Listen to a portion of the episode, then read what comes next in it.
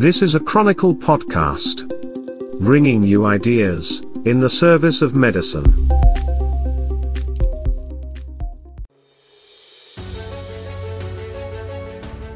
From the Chronicle podcast system. This is the NPC podcast of the National Pharmaceutical Congress for February 15, 2023.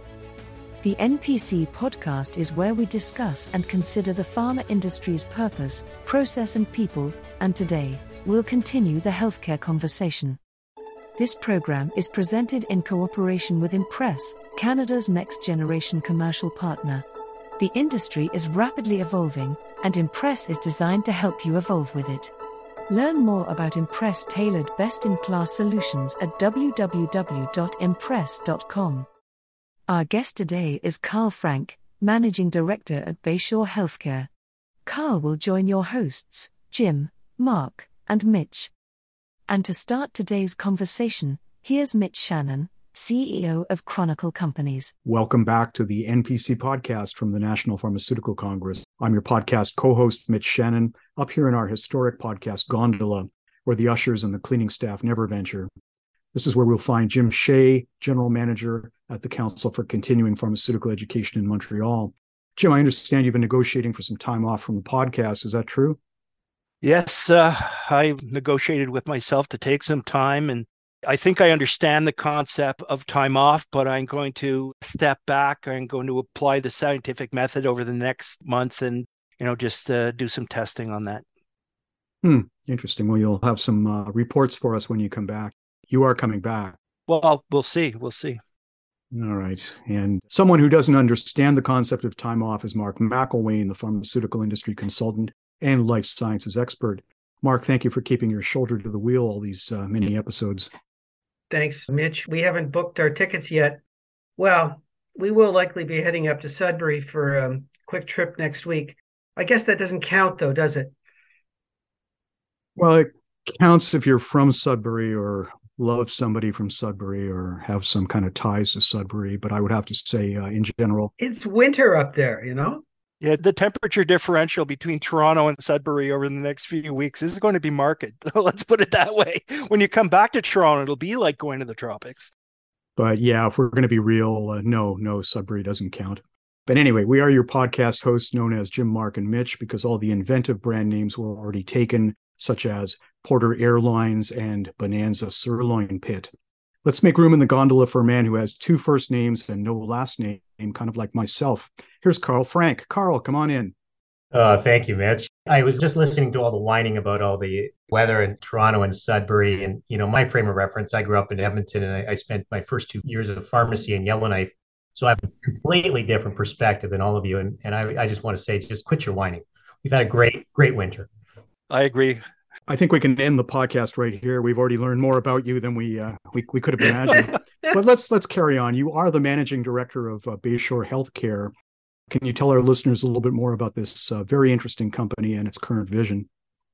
Yeah, certainly. You know, as a healthcare company, we've been in Canada for we're a Canadian company, and for over 55 years, we're a, a dynamic healthcare company focused on supporting a broad aspect of community health care, including home care, community infusion, and our patient support programs for pharmaceuticals, uh, both specialty drugs and medical devices. And you know, at, Bayshore, culture is, is really important to us, and we believe a combination of really passionate, empowered healthcare uh, workers and leaders in caring in all the patients, combined with enhancement of digital technology, really will lead to exceptional uh, patient health outcomes for, for patients and their families. And so that's really, in a nutshell, of uh, the type of company we have. Carl, it's Mark. So we're not in an elevator, but how does Bayshore Healthcare differentiate itself from your competitors? Well, we're I think in a lot of the cases we're a healthcare company first and foremost, and I think you know the history of nursing uh, that really forms our cultural advantage and starts with our people. We have over eighteen thousand employees, and, and culture for us is important. It shows up in how we manage our our patients, remaining agile and supporting all aspects of care. And so whether it's uh, you know infusion, home care, therapy, medical device support, or patient support programs it's just the way we manage and, and, care for patients that that makes the difference. And and we like to tell stories you know that gives us meaning to to everything that we do. And and that's what matters to us. Because we're broad i think we, we're able to leverage a lot of the strengths in some of our other uh, teams in home care care path uh, hospital transitional care. And so that helps us with staffing for our care coordinators and our case managers. So we have over 5,000 nurses leveraging the clinical expertise in pharmacy and nursing from other areas of the business really uh, allows us to differentiate ourselves and exceed in some of those more difficult uh, therapeutic areas. And then digital innovation. Uh, we're quite dynamic in how we're approaching uh, digital technology and, and, innovation in all parts of the business, and we share that right across. So it's been uh, it's been very exciting to see the changes over the years. So, we often ask our guests about how the COVID 19 pandemic affected their workplace. So, how did the pandemic affect things at Bayshore, especially in the early days?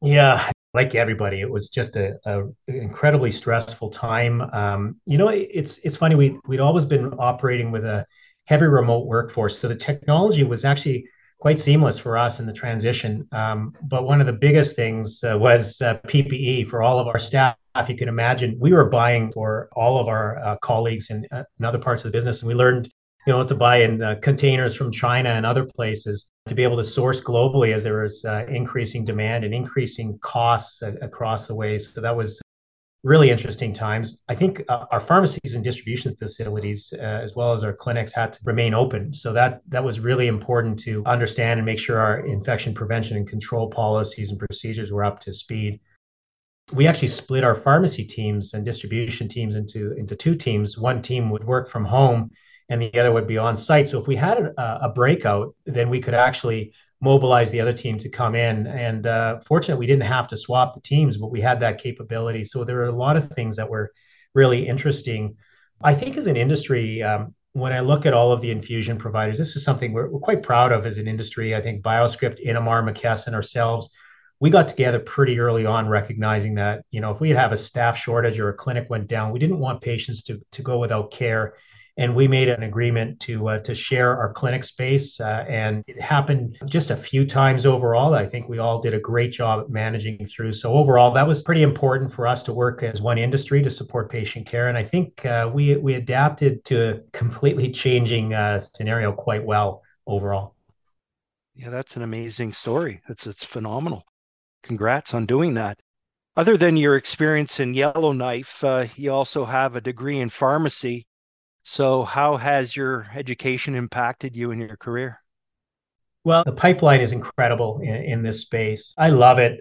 Since I've been with Bayshore, it's been 11 years now, and I've used my continuing education more in this part of my career than I did in the, the 20 years prior in retail pharmacy. And it's more about uh, just the exciting new opportunities in pharmaceuticals and the change and all of the innovation that's happening that I love to keep up and uh, and doing continuing education, attending conferences uh, gives a clinical context of the patients in the therapeutic area to help design and launch the plans uh, for pharmaceuticals in the marketplace. So it's really important to be able to speak clinically. I think with our pharmacy nursing teams, uh, whether you're talking to specialists or even the medical teams and the pharmaceutical partners.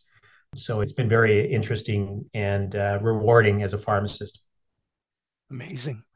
Now, you've obviously adapted to our new reality, the early days of meeting the needs of your patients. Um, so, how is virtual work and virtual teams? All how's that all working out for you right now? Yeah, it's a work in progress. I, think we're all in that space where you know the uh, the unemployment rate is the lowest it's ever been, and you know people have choice. And you know there's a lot of good things that came from the remote experience um, that I, I, don't think we'll ever go back. And even though there are some there are some pressures to go back i think culture and trying to retain our culture and connect with people you do need to see them in an office environment or a social environment of some sort of thing. So it's that combination. People love working from home, and and many of them have moved away from the cities out to the rural areas. So trying to get back to the office is more challenging for them. They love embracing technology to wor- work in a remote workforce. They love the fact they don't have to commute. So all of these things, uh, using technology and having flexibility of work, is really empowering for them, um, and they feel much better uh, overall. And so, as, as business leaders, you kind of have to embrace that but you also have to be able to connect. So you know thinking about how do you set up team meetings uh, you know a couple times a month. We we we have people come in as teams and just so we can connect with them you know because we're all uh, scheduling with technology trying to find space in people's calendars has been really challenging. So we've gone to sort of uh, uh trying to do a standard 15 minute meeting to to allow people to have gaps in their uh, schedules for you know quick chats and those sorts of things when you you can see somebody's available or you know things like uh, having a lunch break or um, you know giving people flexibility. Um, so that's really important. We're also experimenting with a four day work week in some areas where it makes sense you know where people can work. If you're a call center agent as, as somebody's having to support patients in newfoundland all the way to vancouver island you know the um, the longer days would be beneficial but you do need a break. So being able to share with uh, some of your colleagues would be helpful. So it's it's about um, you know understanding the uh, the use of technology and embracing that and and also making sure that you retain your culture that whole balance is really important yeah, well, that's very interesting because you opened up talking about culture, and certainly it sounds like you're walking the talk with that too, because everybody needs their own individual way of working and working best. So that that's great to hear. It sounds like a great place to work. Yeah, I think the younger demographics too, they want flexibility in their workplace, and I really think uh, for us also, we've been uh, we've been growing throughout the pandemic and having to hire people. We have a much broader area now to be able to hire from because you're not tied to the office, and and so you're able to hire from uh, right across the country, and and so that's been really important as well to grow the remote workforce. You're listening to Carl Frank of Bayshore Healthcare here on the NPC podcast. So, just carrying on from uh, your discussion with Jim, I guess we're going to turn philosophical for a minute, uh, Carl. Two words for you leadership and vision. How does that apply to uh, the initiatives you've uh, undertaken at Bayshore? From a healthcare company, we're really focused on service, healthcare services. And so we really focus on those pharmaceuticals and medical devices, products that require a level of service. And I think that's really important to set that overall direction. It's also really important to understand um, what is the feedback from the field and it's really important to listen to your people. So we really build from the ground up. We involve our staff, frontline, and managers to provide constant feedback. And as I said before, you know, it's about empowering our leaders and making sure that they have the ability to make decisions and the right decisions when the time comes. So I think that's where, you know, you set the overall objectives, you listen to your people, and then you can get more granular as to what what initiatives and what focus you have when you're you're planning for the future. Carl, it's Mark again. So, what strikes me, your company is quite spread out across the country, across different settings and functions. So, how do you ensure that your various teams are aligned with your vision and goals? Well, I think the fact is that I like to take a really open and simple view of business. It's a complex business, and we have so many different areas. And as you say, you know, nationally as a business, you want to make sure that you manage people and you you empower your people. And that's one of the first things that you you think about. So I, I usually look at three big things and i talk to my people about this that what's really important in leadership is empowering your people because nobody wants to be told what to do. People want to have the ability to make decisions that, that are right for their business. I think the second thing is is around accountability and accountability is not a bad word. It, it really starts with what does great look like you know, making sure that people have a, a P&L or KPIs that they can measure success. So they, you know, they'll manage towards that and they'll make sure that they're managing their people as well. And then finally, I, I think it's really important to have pace and operate with a sense of pace. You know that the business isn't going to wait and your competitors aren't going to wait. So you you want to make sure that you're responsive and agile in everything that you do. And as you become a much bigger organization, let me tell you, that becomes more difficult. You know, we're 18,000 people. We don't feel like that large of an organization, I think, from a cultural perspective, but it is uh, something we're, we're really aware of. Make sure that we remain agile and remain an empowering company for our people. Well, let's build on that speed of change because your business space seems to be evolving more quickly than some other parts of healthcare. And I'm just wondering how you stay up to date on the latest trends and developments in uh, retail and specialty pharmacy. Yeah, I, I, mentioned earlier about continuing education, and I'm always, it was, it's funny uh, over the Christmas holidays. In this industry, what's nice, and unlike retail, when of course you have to be in the stores during Christmas, your busiest time of the year, and we get to slow down a little bit when our partners close up shop for a few weeks and there's no shipping. And I have the ability to sort of look at things, maybe do continuing education. And I, I did a lot of that over the two weeks of Christmas. I love to connect to people in the industry, and so it's it's really important to connect with associations like the Neighborhood Pharmacy Association, CAPDM, LSO, and, and other Canadian organizations, as well as conferences like Asembia and NASP in the US, uh, really specialized on specialty pharmacy and understanding the latest trends and innovations that are coming south of the border. So that's really how I like to stay up to date. And of course, now that there's so many different publications and uh, newsletters that are coming in your inbox, you get carried away with all that information. And but but that does allow you to keep up to speed with a lot of the things that are happening in the industry. Yeah, there's never a dull moment. It's so dynamic. It's it's very interesting. So it's Jim here again. Can you share any interesting challenge that you've personally faced uh, in your career and how you overcame it? I have to say, I, I, guess I'd rather have it in a, in a growing business, the stress of a growing business than the stress of a business that's facing financial challenges. But it's stressful in, in a growing business because you know the cash demands on the business and the demands of technology and investment that's very stressful. And over the last decade it comes down to looking at your margins and your cost pressures on one hand and we face those significantly in the pharmaceutical industry especially at, at pharmacy and wholesale. And then there's significant growth. That balance you really have to reinvest your profits back into the business to continue to grow and making sure that you're investing in the right things in your people processes systems to meet the needs of the customers and stay agile. And so that's really uh, important for you know the challenges that we've had over the last uh, period of growth. Yeah, well, with 18,000 people employed, uh, yes, that's got to be pretty serious. That's a big company. that's a big company. So, um, do you have any success stories about your experiencing and managing and developing pharmacy teams? I love seeing people grow. And I, I, think it's funny how you change as a leader over time. I think you start out to, as a doer and, and then you look at things a little bit differently as you become larger and you start thinking about how do I make sure that my people are empowered and able to develop as leaders? So, what happens is you, you start allowing people to, to take on, make decisions, and make sure that you step out of the way. In a lot of the cases, that's what I do.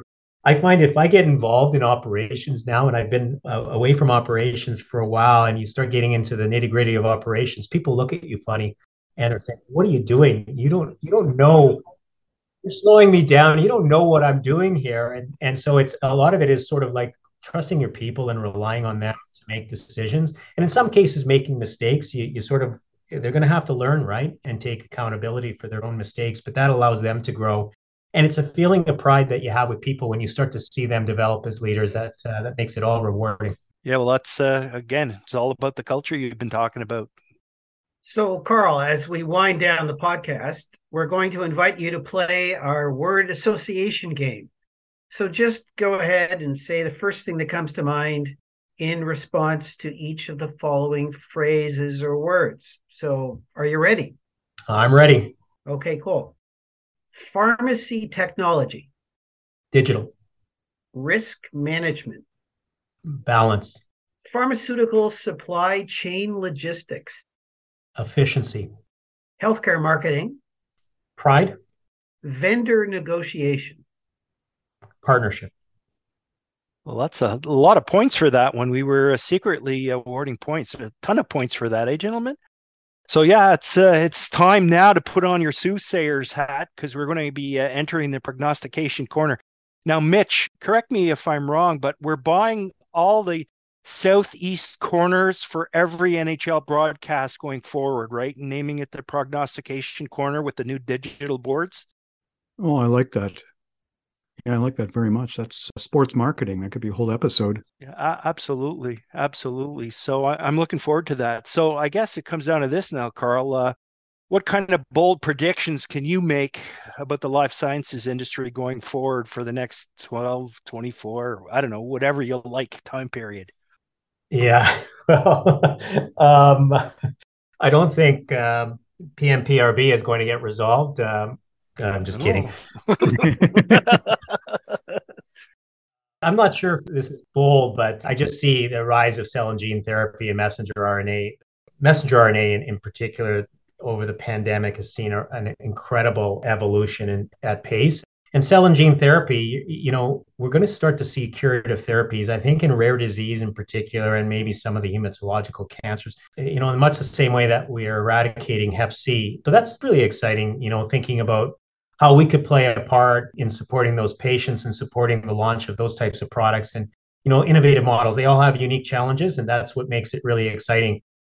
I think hospitals obviously over capacity, and we're not building hospitals at any rate to meet the needs of the aging population. And so, so much more will be outsourced in uh, community-based healthcare. We're seeing that in infusions, in, in pharmaceuticals, and that has happened over the 20 years, 25 years. You know, Alzheimer's. We're just hopeful we're gonna we're gonna have some type of therapy that's effective, and some there's some great innovation just around the corner. So those things will be really exciting. And then the usual, uh, you know, oncology is just undergoing incredible innovation with personalized precision next generation sequencing and targeted therapy. I think you know you've already seen the benefits of the last 20 years of innovation with improving five year survival rates and that's going to continue on in the number of years in the future. So just so much uh, opportunity and, and um, it's just exciting when you start to see all the things that are coming down the pipeline. Yeah there's a, a lot of good ideas that are going to turn into miracles shortly it's amazing. Absolutely. What a hopeful uh, note to uh, wrap things up on. So, Carl, thanks for stopping by and spending some time with us today. Stay well in 2023. Yeah, you as well. Great to talk to you guys. And to our listeners, thank you for joining us. We will speak to you again next week. If you've got questions for Carl, just send an email to health at chronicle.org. As always, we invite your comments about today's conversation. And if you attach your question as a voice clip, you might just become part of a future episode. We hope you enjoyed today's NPC podcast. If you did, please like it, rate it, recommend it, and remember to share it with your network. Find us wherever you get your podcasts, or just ask your smart device to play the National Pharmaceutical Congress podcast on Audible, or TuneIn Radio, or Spotify. The NPC podcast is presented in cooperation with Impress, Canada's next generation commercial partner. Check them out at www.impress.com. I'm your announcer, Leona Void, speaking. And I thank you for all the lovely Valentines you listeners sent me yesterday.